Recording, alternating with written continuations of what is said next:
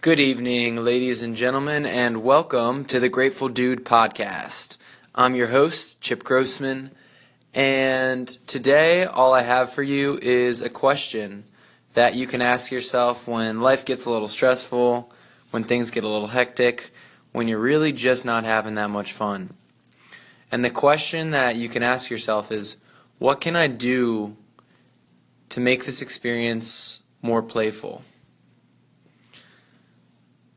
Human beings at our core,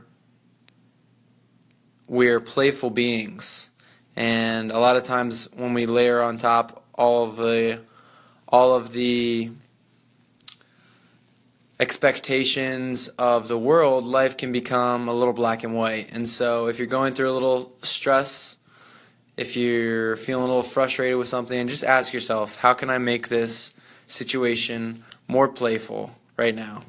And see what comes up. That's all I got for you today. Thanks for tuning in to the Grateful Dude podcast and have a great day.